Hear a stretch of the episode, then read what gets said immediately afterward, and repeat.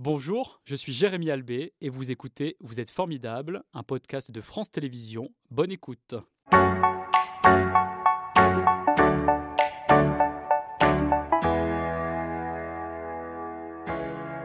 Bonjour Camille, c'est un plaisir de vous accueillir. Je vous vois déjà danser. Vous êtes une artiste évidemment sur la musique de ce générique, mais on va plutôt parler de votre parcours ce matin avec notamment votre troisième album Crépuscule qui est euh, sorti fin février. Ça fait quelques mois maintenant que vous tournez partout en France pour en faire la promotion. Euh, qu'est-ce que vous aimez dans le Crépuscule? C'est un moment qui est à la fois, euh, ça peut être menaçant et en même temps ça se transforme, donc il y a plein de possibilités et plein de, plein de lumière possible à trouver. Donc c'est pour mhm. ça que j'avais envie d'appeler ça comme ça. Et est-ce que c'est à, ce moment de la journée où vous aimez écrire? Pas mal. Il y a beaucoup de moments de la journée. J'aime beaucoup le matin au réveil aussi. Mais le crépuscule, comme il y a quelque chose de très calme tout d'un coup, de très à l'écoute, c'est un bon moment pour se mettre à écrire. Alors c'est un bon moment aussi pour commencer euh, à écouter un extrait de cet euh, album avec l'une de vos chansons qui s'appelle Les Cataractes. Je t'offre mes stalactites qui ruissellent sous mes paupières, elles s'effritent au cruel. Non pas le temps de te dire que t'es belle. Je sens déjà que m'aspire le dégel, les éclats de givre au bord de tes lèvres frient mes sens quand j'y mords. Et la sève coule sous le ciel de faïence qui se lève. Je crois que je perds conscience.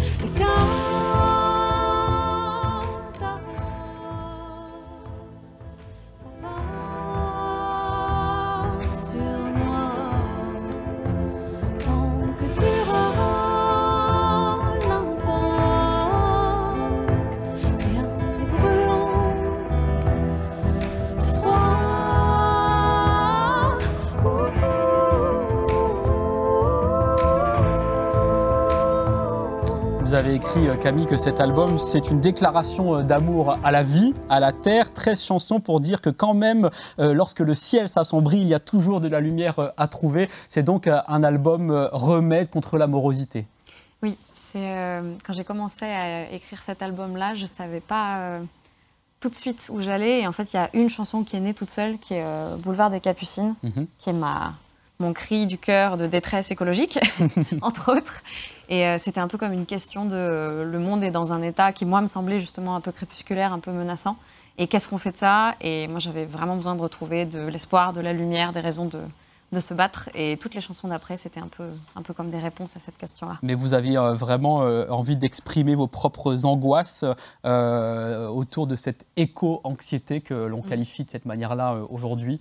Oui, bah, quand j'ai écrit la chanson donc, Boulevard des Capucines, qui est, euh, j'aime bien dire ma chanson d'écho-anxieuse, je trouve que ça résume très bien le propos. Euh, euh, c'était une manière de, comment dire, de ne pas contrôler et de juste laisser sortir ce qui était mon état d'esprit du moment, de mais qu'est-ce qui se passe et qu'est-ce qu'on va faire? Mhm. Et et mais de le faire à ma manière à moi, donc c'est-à-dire avec euh, de la musique et autant de beauté que possible. Voilà, c'est une ode à l'environnement, à l'écologie. On vient de voir un extrait de euh, Cataracte il y a quelques instants. Ça n'est pas qu'une maladie de l'œil. Moi, je l'ai appris en préparant cette émission. C'est aussi une chute d'eau. Mmh, tout à fait. J'ai appris ça à beaucoup de gens avec le titre de cette chanson. On voit deux musiciens là qui sont à vos côtés, le guitariste Hugo Corbin et le contrebassiste Nicolas Fleury. Pourquoi vous avez souhaité euh, avoir deux instruments qui vous accompagnent et qui accompagnent vos chansons? En fait, le, même si le projet est à mon nom et que c'est moi qui écris les paroles, la mélodie, ça reste quelque chose qu'on construit euh, en groupe. Mhm. Et euh, c'est avant tout des amis très très proches. Et pour chanter des choses aussi, euh, aussi sincères que bah, typiquement voilà, l'éco-anxiété ou même le deuil, ou, voilà, il y avait besoin de cette espèce de cocon. On est un peu comme une fratrie. Et, euh, et, donc ensemble, on fait tout ce qui est arrangements musicaux, donc qui participent aussi à l'écriture d'une certaine manière. Mhm. Quand vous avez commencé, vous, à écrire euh, vos chansons? Euh, Le déclic, c'était quand j'avais 14 ans. Je me suis mise tout d'un coup, comme si ça avait mûri pendant les 12 ans précédents. Mhm. J'écrivais une chanson par semaine. Il y a eu un espèce de, de moment comme ça. Et je me suis jamais arrêtée, même si au début, je ne connaissais pas du tout le monde de la musique, donc je ne savais pas comment donné forme à tout ce que j'écrivais. Mais vous avez appris à écrire ensuite Vous avez été euh, accompagné? Mm, mm. bah, Le moment où j'ai un petit peu commencé à, connaître le, milieu musical et à envisager de peut-être en faire quelque chose de professionnel parce que ça me démangeait là-dedans, c'est quand je suis arrivée euh, à Paris en 2013 et que j'ai commencé à suivre les ateliers de l'auteur Claude Lemel, mhm. qui a écrit pour euh, Jodassin entre autres. Et c'est vraiment des ateliers orientés chansons françaises et écriture. Et c'était génial parce qu'au-delà des rencontres humaines qui étaient fabuleuses, il y a une il y a quelque chose de très efficace au fait d'être obligé d'écrire globalement une chanson par semaine avec parfois des contraintes et ça libère plein de choses qu'on pensait pas forcément être coincé jusque-là. Et aujourd'hui, ça vous aide et ça, ça vous a permis de réaliser euh, ce troisième euh, album. Quelles sont les autres choses qui euh, nourrissent votre écriture? Alors, la musique, évidemment, la chanson française, puisque c'est mon style prédominant, mais aussi beaucoup le jazz et, la musique folk. Mhm. Et après, il y a beaucoup de choses que je lis, je suis une grande lectrice, et aussi euh, dans un des styles qui me parle particulièrement, le cinéma d'animation, et notamment euh, japonaise, les films de Miyazaki par exemple, qui ont aussi un lien très fort à la nature. Et, euh, et qui font écho à vos sensibilités. C'est ça, mhm, avec mhm. une recherche de poésie constante. Et, et, qui sont les chanteurs, musiciens avec lesquels vous avez grandi et qui nourrissent encore aujourd'hui votre musique ah, Il y en a beaucoup Le tout tout début, c'était les carnets de chansons de ma mère où il y avait du Angelo Branduardi, ce qui est un espèce de troubadour des années 70 italien. Euh, Barbara, évidemment. Euh, Nougaro, un petit peu plus tard, mhm. euh, avec ce petit mélange entre jazz et musique du monde qui me plaît beaucoup. Et, et puis après, Patrick, Patrick, Watson, en folk, qui commence à devenir très connu maintenant. Oui, qui est un chanteur canadien, si mes souvenirs sont bons. C'est ça. Mhm. Et qui a vraiment cette espèce de, de folie interstyle qui, moi, me plaît beaucoup. Parce que j'aime bien être entre les, et, entre les styles et aussi la musique classique un peu Chopin qui a beaucoup bercé euh, mon adolescence. Mhm. Quand vous avez senti que vous vouliez euh, devenir euh, chanteuse professionnelle? Alors, je faisais à peu près cette taille-là, je pense. J'ai toujours chanté, toujours, en même temps que j'ai commencé à parler. Mais vous avez un parcours universitaire, on va dire, classique, et à un moment, vous avez tout arrêté. Oui, alors ce qui s'est passé, c'est que j'ai toujours su, mais je ne savais pas comment. Et donc j'ai grandi en me disant euh, je fais ce que je peux et on verra si à un moment donné je comprends comment ce monde-là et que je pars dedans. Et donc en attendant, j'ai fait euh, un petit détour par, euh, par le chemin de l'école d'ingénieur mhm.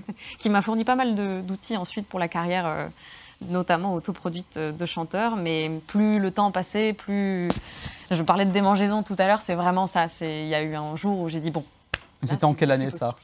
le moment où j'ai dit euh, ça suffit, euh, c'était 2016. Mais j'avais déjà sorti un album en avant. Et vous avez commencé à partager vos chansons lors de concerts, mm. notamment euh, à Paris? Oui, mhm. j'ai fait mes premiers. Alors, les premiers concerts, ça remontait même à 2013. J'avais trouvé une salle où il y avait Ferré qui avait joué. ça s'appelait. c'était vers Luxembourg.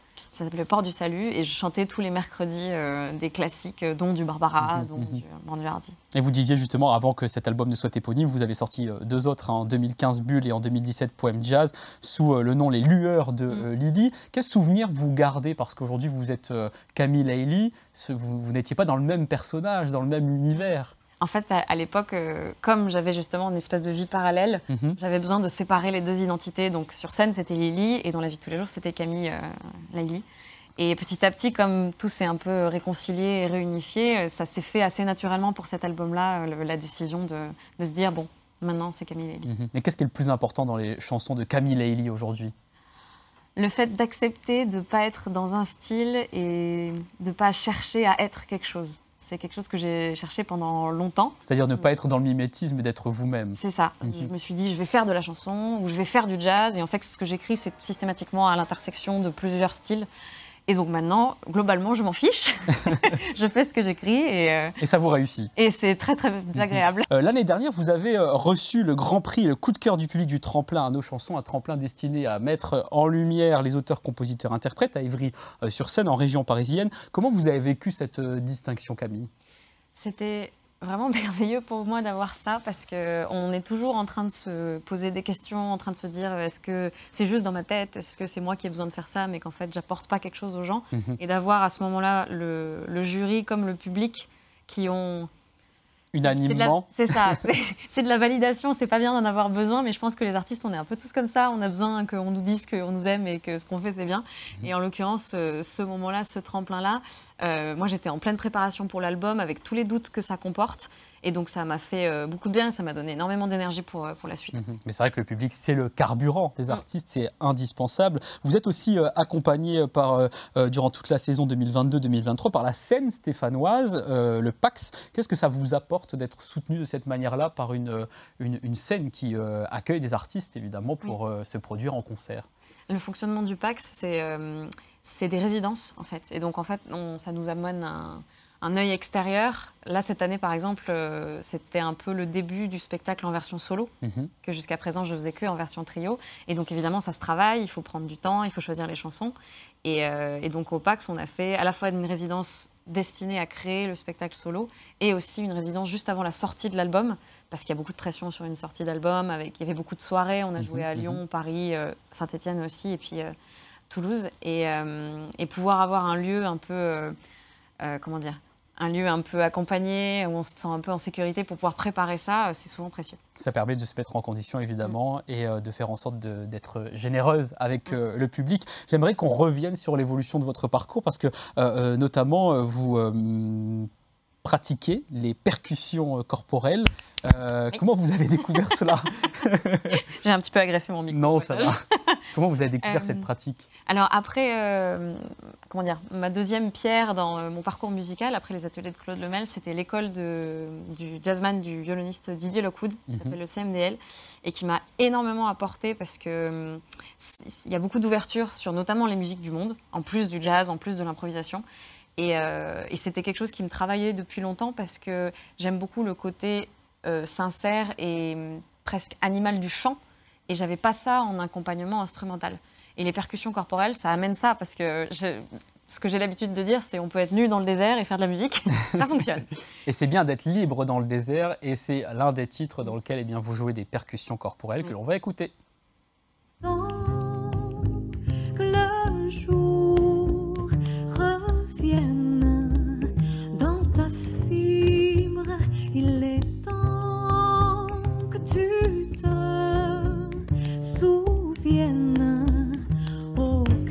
Que tu es. Casse, casse, casse. Plafond de verre sort de tes gonds, écoute ta colère. Compte, compte, compte. Les sœurs qui passent, surtout jamais, jamais tenir en place. casse, casse, casse.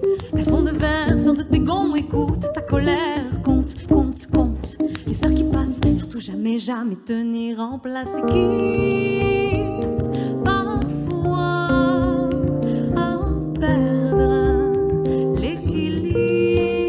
ça demande beaucoup euh, de technique, mais chanter et s'accompagner de percussions corporelles, ça demande une grande, une grande coordination, comme un peu un pianiste avec ses deux mains. Mmh, c'est un peu ça. J'ai travaillé pendant longtemps parce que le but des, percussions corporelles, c'est évidemment pas que ça prenne le pas sur le chant. Et, euh, et donc, c'était d'avoir une espèce comme ça de flux qui se passe tout seul et c'est presque en arrière-plan et on n'y pense plus. Mhm. Euh, et, j'aime beaucoup cette manière de s'accompagner euh, musicalement pour ça. Alors en 2020, à la suite de plusieurs voyages, vous avez partagé sur votre chaîne euh, YouTube des chants traditionnels, notamment un chant corse. Qu'est-ce que vous aimez lorsque vous chantez dans une langue étrangère? Alors dans cette chaîne, il y a beaucoup de chansons traditionnelles qui sont des berceuses. Et dans toutes les langues, moi j'ai l'impression de retrouver une, quelque chose en commun, une espèce de douceur en commun. Et et c'est pour ça que j'aime bien les différentes langues, parce que plus on chante dans des langues différentes, plus on se rend compte qu'en fait, on a tous les mêmes, euh, les mêmes angoisses, les mêmes espoirs, les mêmes amours. Et, euh, et à chaque fois, on a une petite nuance différente. Et la chanson et la musique euh, nous permet d'apaiser ces angoisses. Vous parliez de votre formation tout à l'heure, vous avez suivi une formation en chant lyrique. Est-ce qu'elle vous a permis d'aller plus loin dans l'exploration des textes de, de vos chansons? C'est pas tant les textes, je pense, c'est plutôt la liberté vocale qui du coup est mise au service des mhm, textes mhm. évidemment. Mais euh, par exemple dans cet album-là, je me suis permis, ce que j'avais pas fait avant, d'avoir beaucoup de passages en vocalise où il n'y a pas de parole justement et où la voix prend vraiment le rôle d'instrument. Et pour ça, le chant lyrique a vraiment évidemment aidé parce que ça donne une, amplitude mhm. dans les aigus notamment qui est, qui est, plus forte. Et dans le chant lyrique, il y a beaucoup euh, d'amour. C'est vrai que ce sont mm. souvent des paroles qui évoquent euh, cela, en tout cas à l'opéra. Et on va terminer d'ailleurs avec une belle histoire d'amour, celle entre un olivier et une rose. Quelle est, vous, votre définition de l'amour? Pour moi, c'est euh, ce qui nous lie tous et c'est quelque chose d'universel, que ce soit en rapport avec la nature, l'amour, l'amitié. Pour moi, tout, tout, est la même chose. C'est quelque chose de vraiment C'est un peu comme, euh, je sais pas, l'animisme où on voit des esprits et des, intentions et des énergies un peu partout. Pour moi, l'amour, c'est ça. Mhm. Alors, quand un olivier se fait piquer par un rosier, ça donne ce résultat. Elle s'appelle Rose, il s'appelle Olivier. Les deux se sont connus devant un oranger. Et chaque soir dans l'ombre, quand disparaît le mot, on les entend chanter. Elle a les lèvres roses et des épines aussi. Mais lui, sous son écorce, c'est chaud comme le midi.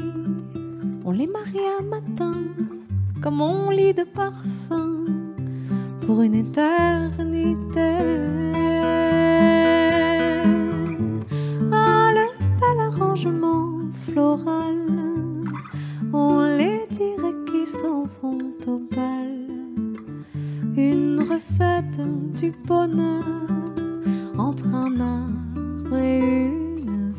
C'est le quatrième titre, j'en perds mon latin, sur cet album Crépuscule. Euh, Camille, vous euh, le résumez comme une ode à la lumière au milieu d'un monde qui s'assombrit. Eh bien, ce matin, vous avez apporté beaucoup de lumière et vous allez le faire aussi sur scène dans la région, notamment le 3 août à Cré pour le festival de Cré Jazz Vocal Tremplin et également donc le 16 septembre à Diolfi à la mine euh, d'art et enfin, à Chambéry, là où vous avez euh, grandi, ce sera au mois de novembre. Mais évidemment, on peut retrouver tout cela sur votre site internet camille.laili.fr. On va terminer en musique avec euh, un extrait de l'album Crépuscule de Camille Laili qui vient de paraître il y a euh, quelques semaines maintenant. Qu'est-ce qu'on va écouter maintenant? Je voudrais être une goutte d'eau. Eh bien, on a tous envie d'être une goutte d'eau ce matin. à très vite, bonne journée.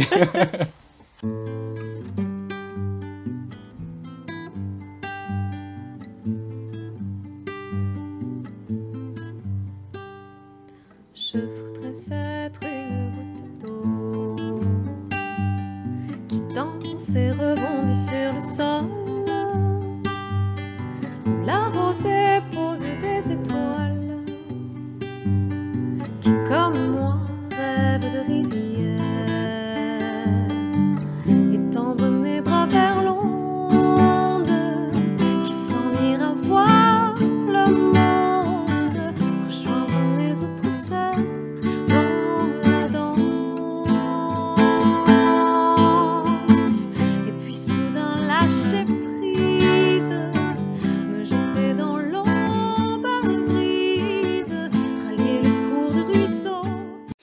Vous êtes formidable, un podcast de France Télévisions. S'il vous a plu, n'hésitez pas à vous abonner. Vous pouvez également retrouver les replays de l'émission en vidéo sur France.tv.